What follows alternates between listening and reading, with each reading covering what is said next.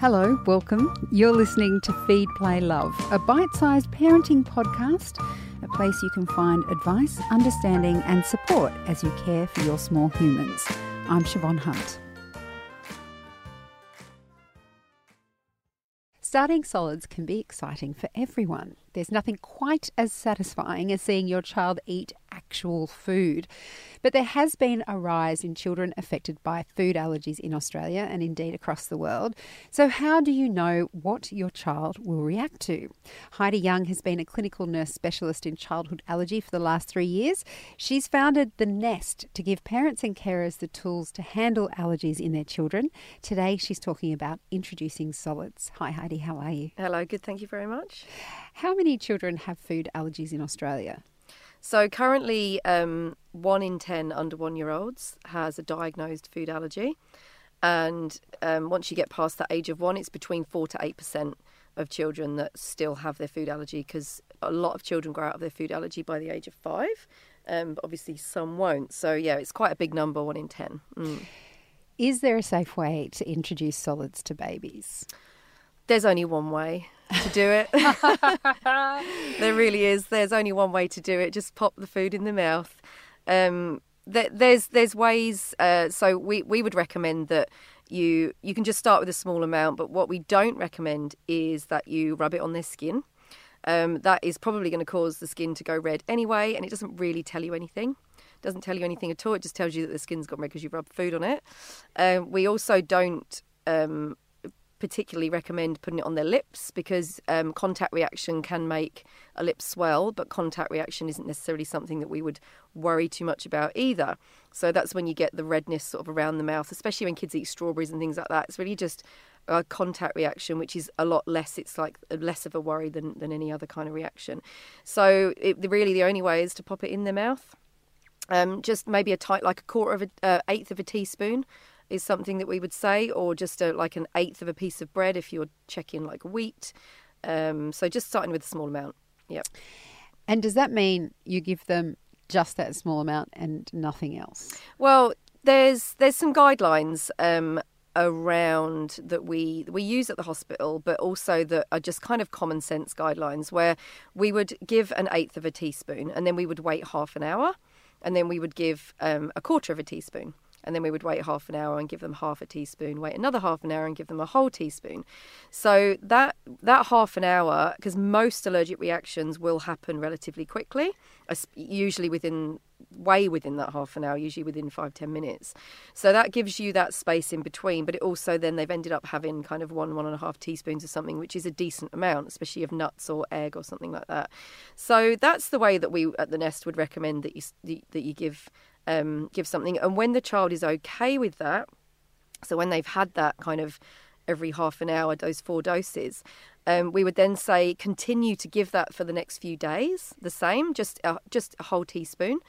Um, and then keep it in the diet because this is what happens. Um, children that have um, that maybe have a sensitivity looming or that may show that they might have some allergies, if you give something that they're okay with and then you take it away again for six weeks, the body then could see it as um, the enemy because allergy is um, you, an overreaction of your immune system.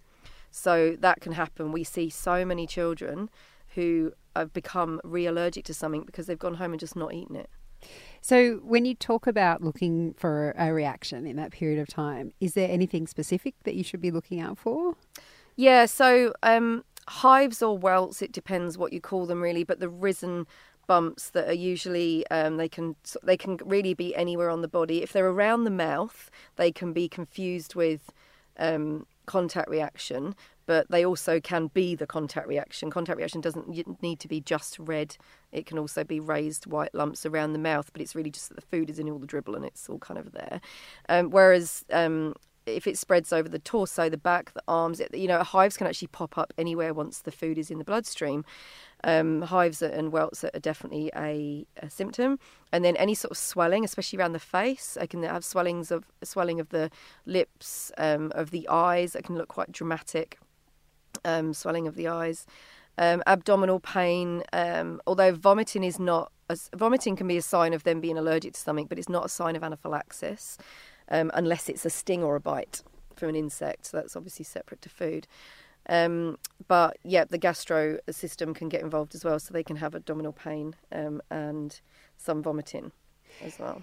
What do you do if you see this happening in your child after you've given them some food? So, the, the, with if it's just the mild to moderate signs, which are the, is what I've just explained, um, the hives. Um, so basically, mild to moderate are really visible. The, the kind of signs they don't look very nice the swelling of the eyes or the lips the, the the hives on the body but as you can see like none of that is um, to do with the respiratory or the cardiac system. So once the cardiac and the respiratory system get involved, that is when it's anaphylaxis, and that's when you get the swelling in the throat and the con- the continuous cough, this persistent cough, um, and they sometimes really young children will get pale and floppy. Older children will say they're dizzy. That's your blood pressure dropping. So it's when sometimes allergy can look really horrific, but actually it's just mild and moderate symptoms. It's when those anaphylactic symptoms come about. Um, so with the mild to moderate symptoms, we would just give antihistamine and that would take down the swelling. It can take 20, 30 minutes sometimes, but that's what we would do, just give antihistamine. But then you keep watching them for any of those signs of anaphylaxis, like the noisy breathing, um, the swelling, if they're saying there's swelling in the throat, the change in their voice, the dizziness, um, all the signs that are on an ASCIA action plan, which is on my website. Um, then that the only thing that's going to help that is adrenaline or the EpiPen.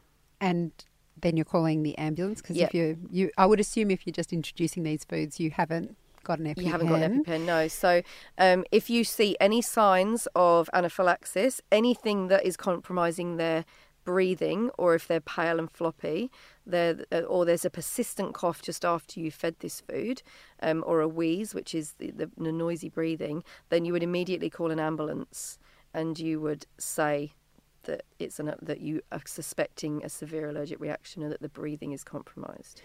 And the milder reactions, would you, uh, you, you mentioned you would give them an antihistamine. Should we be taking that child to see a specialist after that? Yeah, if there's swelling and there's hives, then definitely, because um, that's a very you can see that that's an allergic reaction. That's not really going to be anything else, especially if you've just fed them uh, one of the, the common foods. Um, so, yeah, it's not a medical emergency with just those symptoms of mild to moderate um, reaction, but definitely I would be taking them to an immunologist or an allergist. Um, uh, not necessarily, um, I, w- I would go straight for the specialist, to be honest, with those symptoms. Yeah. So, yeah, you, and you need a referral for those? You not if you go privately, but if you go through the hospital, you need a, a referral. Yes. Okay. So um, you were mentioning there that the one eighth, one quarter, and so forth with trying the foods. Is that with every new food you introduce, or is it one of the ni- common nine that people or children can react to? It's from the common nine, yeah. It's not a bad idea if you're nervous about any food to just add a little bit at a time. But the common nine, uh, which are egg, milk, uh, wheat, soy, peanut, fish, sesame, shellfish, and um, am I forgetting something? I think that's here? nine. Tree nuts. um, yeah, so they're the big nine. They're the ones that we say introduce them between four to six months. Yes, because they used to say, don't feed your baby mm-hmm. strawberries for the first six months, or it changed depending on when you had your children. Mm. And that's not the case anymore? No. The only thing that you should not be given your child in the first year is honey, but that's completely separate. That's to do with listeria. That's not to do with allergy. Um, and the other thing is obviously that they, they say cow's milk isn't good for a baby under one. You know, just straight cow's milk in a bottle under the age of one.